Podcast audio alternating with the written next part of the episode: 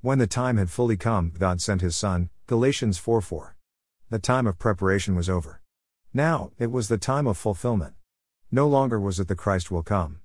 Now, it was the Christ has come. What a difference there is between the time of preparation and the time of fulfillment. There's a stepping out of the shadows. There's a stepping into the light.